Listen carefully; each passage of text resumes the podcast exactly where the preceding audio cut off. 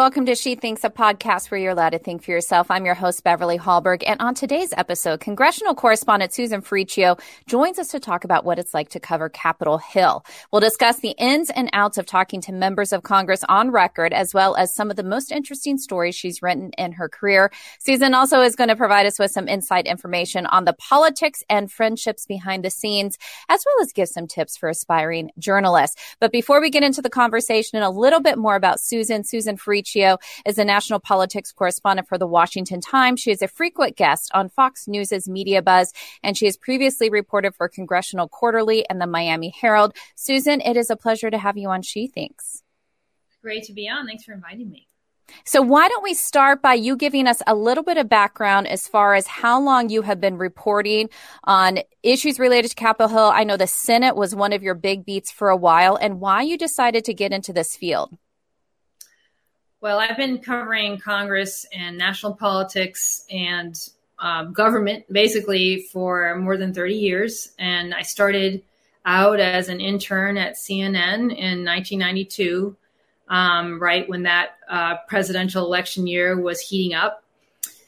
And then I moved on to newspapers and worked my way up from, you know, a small local paper up to more national level papers, bigger papers, and then finally into uh, st- steadier B covering national politics, uh, Congress, um, government in general, and um, campaigns. So I've covered, you know, a, a real wi- wide range of things um, for a really long time, and that's what I've been doing consistently. I haven't never left the field. I've just been doing this uh, straight away for for I guess now going on 31 years. So it's been, been a long time, but it's been a big learning experience, obviously, that you really yeah. learn a lot yeah. And there, there's so much that has changed in those three decades. I want to start just from the technology standpoint. So much has changed about technology. And part of that is just how big of a role social media plays. Um, something I often tell my clients when I'm talking about to them about getting on TV is you have to have a Twitter account because so much of news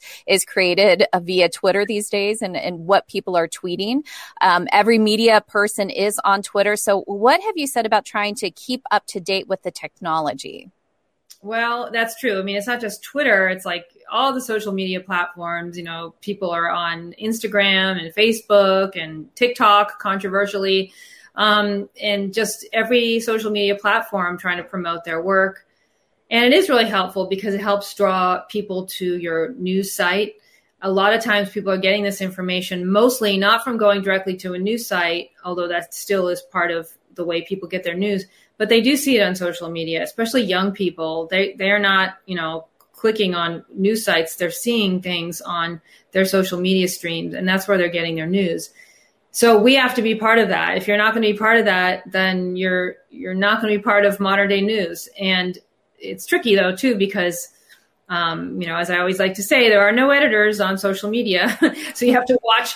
You know, you, you can tweet things, but you know, you you may be engaging people more directly than you might want, and that's a lot of what goes on on Twitter these days. It's like this big mean fight all the time, and um, but it's a great also place to to showcase your work and to promote your work, and people will have a chance to see you know your story in the morning if you're t- tweeting it out or tweeting out your colleagues' stories or putting them on Instagram or Facebook. Um, and it does help. It draws eyes to the site and it it gives your stories more prominence and more views than it maybe would get otherwise. So social media, it, I think, is everything in modern day journalism. I don't think modern day journalism really knows how to deal with social media quite effectively, but nonetheless, that's where we are. It's it's it's transformed um, the medium completely and um, and there's no doubt about that. So you have to be part of it. I just am not sure everyone has a great idea of exactly how we should be part of it yet. It's it's kind of a learning process even now.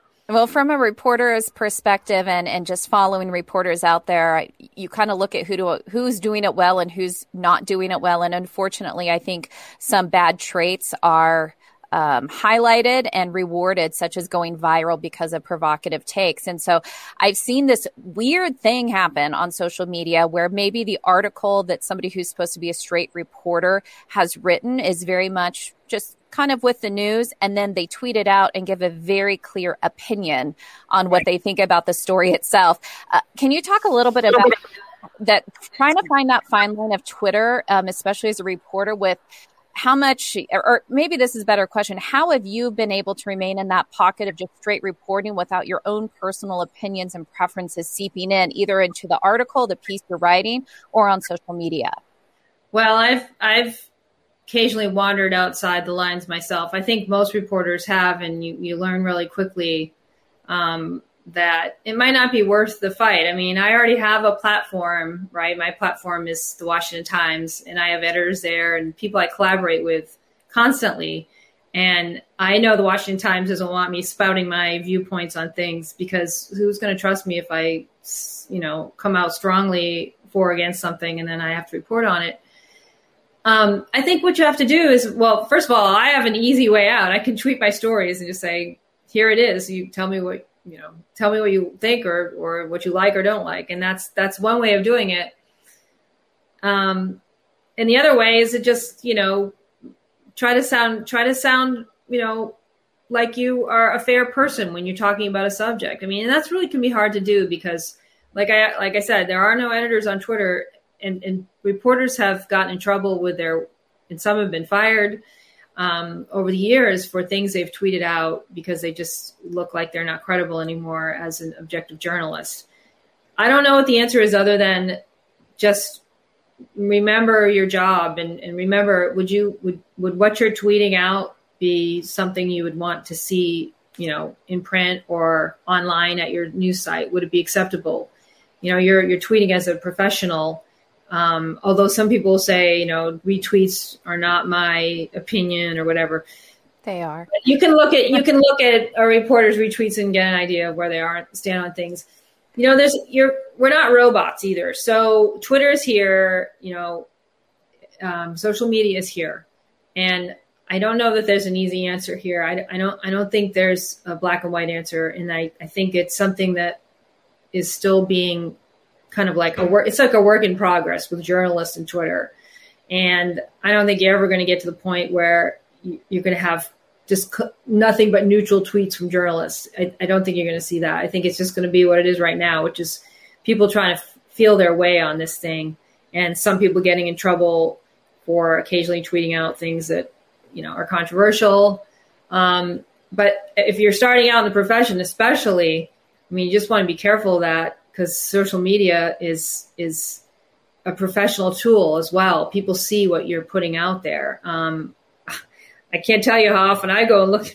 Well, we are, you know, prospective candidates. The first thing you do is you look at their social media account. You just see what kind of stories they write and what are they tweeting, what are they say. It's just a natural thing to do. When people, it's like young people going to college and then they getting in trouble over their social media stuff that they tweeted when they were 15 years old.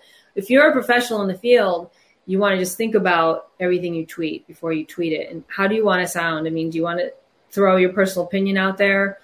Or, uh, you know, how is it you're tweeting as a professional or as just somebody who's not in the field? And I think if you are a journalist, you really can't tweet your personal feelings. And, and that's just the way it is. you have to kind of. I, I really think so. Yeah, I think social media platforms are the best references when uh, an employer is looking for an employee. Is just check check out their social media accounts um, right. to see see what they would put out there. So, I I want to get into just the day in the life of a reporter. Of course, when people see the final product that you put out there, right. they think, okay, you just wrote something. But what is it like to report? I know you've done some time on Capitol Hill, you've done some time reporting living elsewhere, especially on Capitol Hill, your work there. What is a day in the life like when you're working on a story? Well, a lot of the action on Capitol Hill takes place um, outside the two chambers. It's in, it's you know, Capitol Hill is 535 elected people in two chambers, and it's all broken up into parties and factions and sub factions and gangs in the Senate. And you, you have to develop an understanding of all of those things and an understanding of, you know, the individual players and how groups can influence legislation, how individuals can influence legislation. And it's you have to keep all that in mind every day when you're when you're covering Congress, and you have to most days are just spent interviewing people and having conversations and finding out what's going on. And oftentimes reporters will be tracking, maybe they're tracking tracking a bill to see if it's going to gain momentum. And so they're tracking members to find out where they stand. Maybe there's a big scandal and they're chasing down a lawmaker who's suddenly under, you know, federal, you know, investigation. That that can be part of your day. Or maybe you're covering leadership elections and you're you're just trying to figure out who's got the power, who's got the the backing to be, you know, the next party leader. A lot of things involve, you know, not sitting down and watching the floor, which you would think, well, wait, you know, it's Capitol Hill. It's what you do. No, it's it's actually everything that's going on outside there that influences what you see in the chamber. And then, of course, you also have to know how to cover legislation as it moves through the House and Senate um, and how to follow that. And have to follow what happens when you are in the chambers. There's a lot to know, and it's there's a lot of people involved and a lot of ways that they can influence outcomes. So it's like a gigantic chessboard, really, and you're just kind of figuring out where everybody's moving around all the time, and, and that's what the reporters do every day. They we all know where the various meetings are being held, and there's kind of a rhythm to it of, I guess, of when people are meeting and what's happening every week. You you you you get into that rhythm and you know where to be standing in order to talk to people. Um, and then you kind of, I think reporters on Capitol Hill do this, and I I think I wish they did it less, which is they tend to operate as a group and everyone's following the same story and, and they lean on each other to figure out what's going on, which which is necessary and believe me you you can't you it's very hard to know every little thing is going on we rely on each other so, so how does that work when you're also competing against other reporters? They work for different news outlets. So, what is that balance of well, helping each other out because everybody needs help at one point in time, but wanting to write the better story because it's your job on the line in many cases? How how much you're followed and right. how well your stories are liked. Yeah, that's true. And I and a lot of times you're if, if everyone's working on the same story about a piece of legislation or they're trying to write about something happening that everyone's writing about. I mean that that isn't you know you're not seeing a lot of scoops or uh, but then you also might want to cover something separately or like it's a big building. Okay, so you can get lawmakers alone in various hallways if you stand in the right place at the right time you catch them alone. And then you can ask some questions and write a little story that other people don't have or get exclusives just by, you know, I used to get a lot of exclusives just by being the last person there. You know, I would stand outside the speaker's office till eight o'clock at night, and I would be there when that speaker walked out, and I would get a story, and I would find out what was going on, and I and you. That is really, in some ways, how you can get the job done there. Just outlasting people. It's an exhausting job. You're on your feet all day. The floors are, you know, granite, stone, whatever they're made of. It's not. It's not a. You know, it can be a tough environment to be on your feet all day.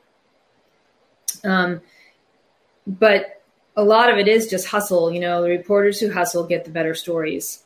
And any any tricks that you can talk about about getting a lawmaker to speak to you, especially let's say there is some kind of scandal or there's something they don't want to talk about. How would you get a lawmaker to talk to you? Well, and, and you got to build relationships too. And, and, one way to build relationships is to talk to them often. You know, I so I got some of my best stories from relationships I developed over long periods of time, and that means being at the votes and you know and working these relationships where you're talking to people all the time about things that aren't about you know a big scandal you, you develop relationships i think that is a key to being a good capitol hill reporter and there's a lot of people so you got to do a lot of footwork you got to be out there on monday night at eight o'clock at these votes um, and talking to people late at night about what's going on and, and you they you they become to see you as someone they want to talk to, and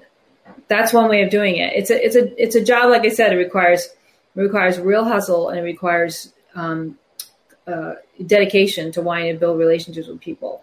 The the people that got the best stories, in my view, and my ability to get some really good stories came from just working the hallways. Um, you know, and in, in the old days, I was working the phones, right? We would, but on Capitol Hill, you got to you got to be there in person talking to people all the yeah. time and you will get you will build relationships and you'll get some good stuff just by being around and listening listening. That's and and not burning your contacts meaning if somebody trusts you to be discreet or to be off the record holding true to those standards so that they're willing to talk to you correct? Right right. You have right. You have to establish those boundaries and, and rules and all that. If someone says they don't want you to use their name or whatever and that's another big controversial thing these unnamed sources that i have a real problem with how they're identified in some of our modern day journalism um, but that's part of it as well. And, in Washington is all about the unnamed source.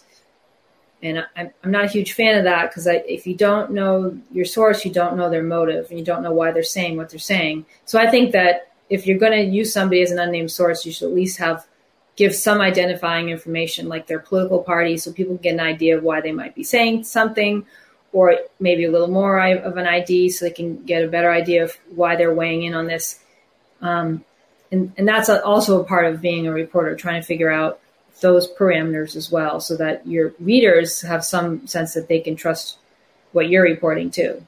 So, for people who are reading, let's say, a, a, new article that comes out, there is only one unnamed source, and you don't have any type of descriptor about who this person is. Should right. you not trust that piece? And if not, how many should it just be as long as there's a descriptor of an unnamed source, or do you think several unnamed sources? If we're going, if they're going to be unnamed, you need to have several in order to trust the validity of the piece. Well, what party do they belong to? Why are they saying what they're saying? Where did they come from? I mean, you I would just go back to the most recent example of, of how this was abused, in my view, was all the reporting on the Russian collusion um, stories with President Trump, and and I knew I knew that what those sources were too, and I knew they were I knew how those stories came about and how, in my view, how fraudulent and politically motivated they were. And I, I said it at the time. I said it publicly. I said it in TV appearances that I thought this was BS. A lot of the sourcing on this because I knew the motive of the people, and it, it didn't.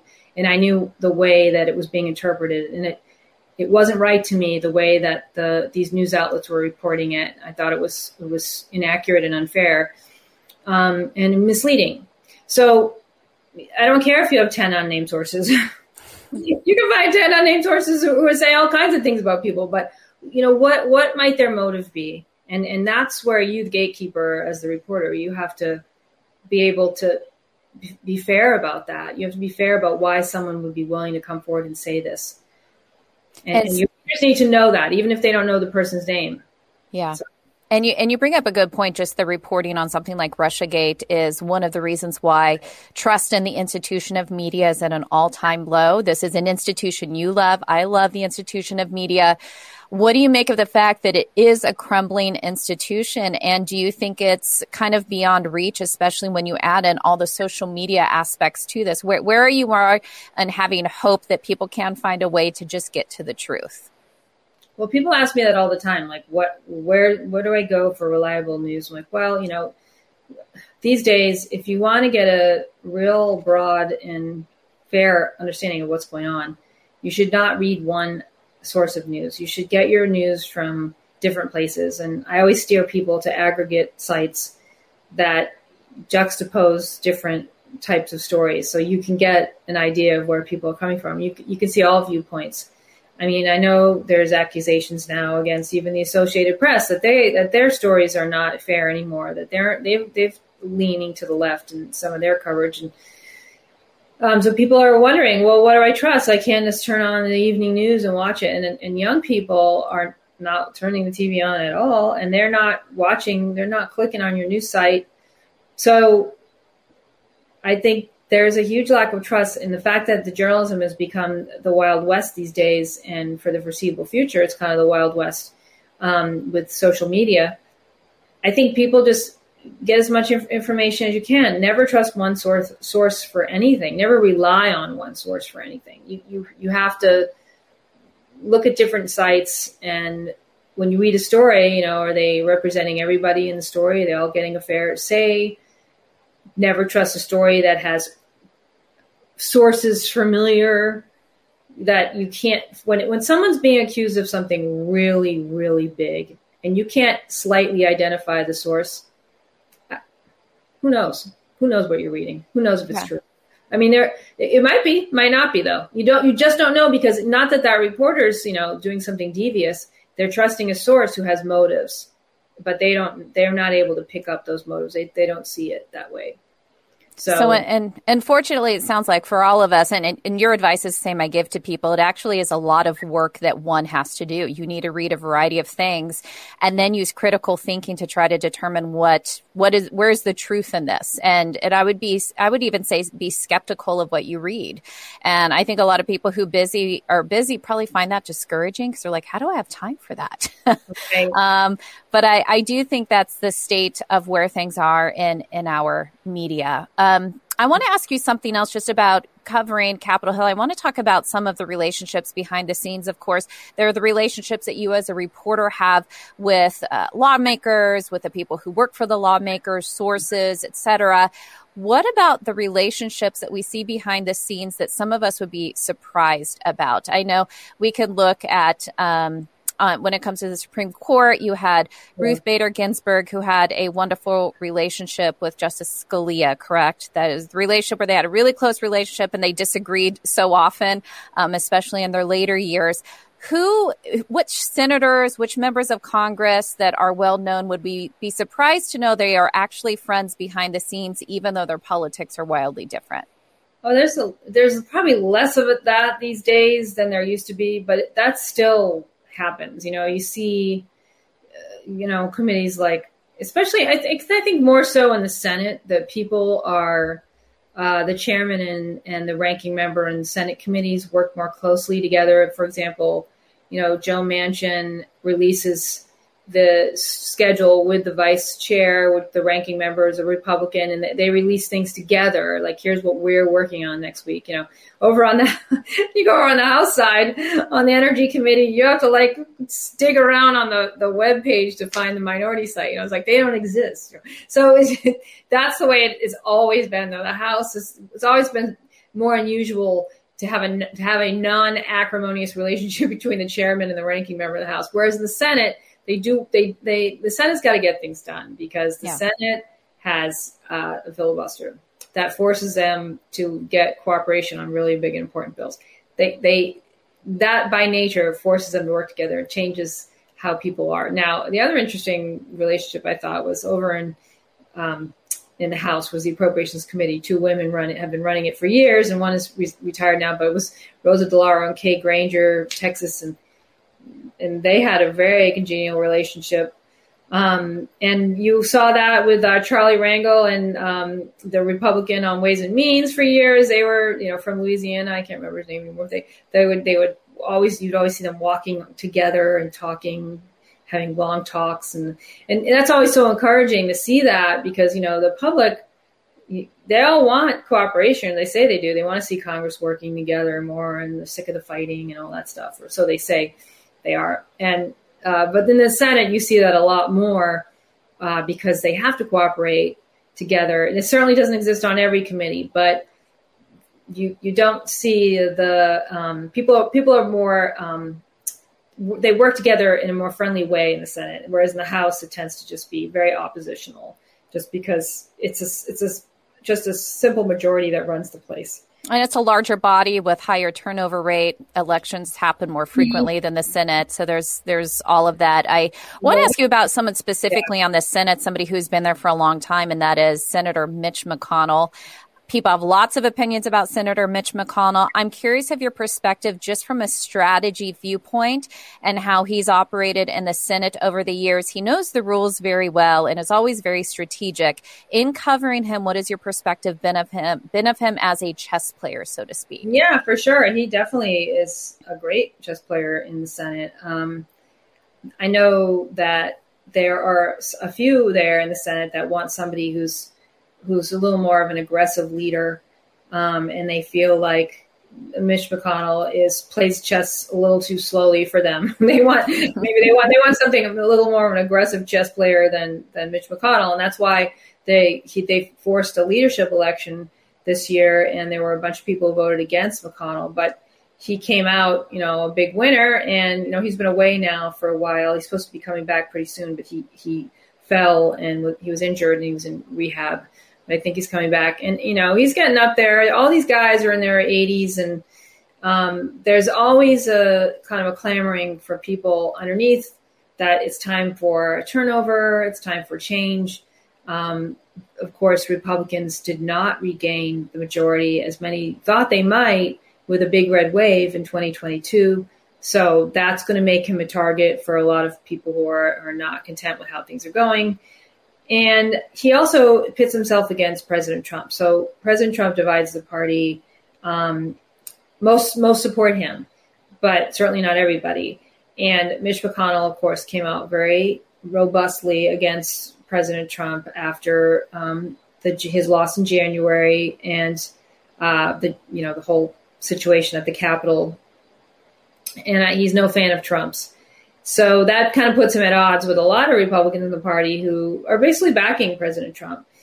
And um, you know, I'm not sure how much longer he'll be leader for. He says he's sticking around and running again and all that. And and you know, in my view, when when leaders, you know, or politicians they get into their 80s, you you, you just you don't know how much longer they're going to yeah. be willing to work for, able to work for. It's just it's just a fact, a biological fact. you're getting you're yeah. getting older. So it's not, not, you know, yeah, I, I, don't have any inside knowledge that he's planning on leaving. I'm just like, oh, the guy's yeah. getting older. He certainly says he's staying and he's coming back, but he is a he he does know how to run the floor. Um, he's been the Republican leader forever, and he knows how to run it as a minority in the minority, and he knows how to run in the majority and how to get things through. And um, he is the, definitely uh, one of the masters of that, and for for all the people I've covered in the Senate.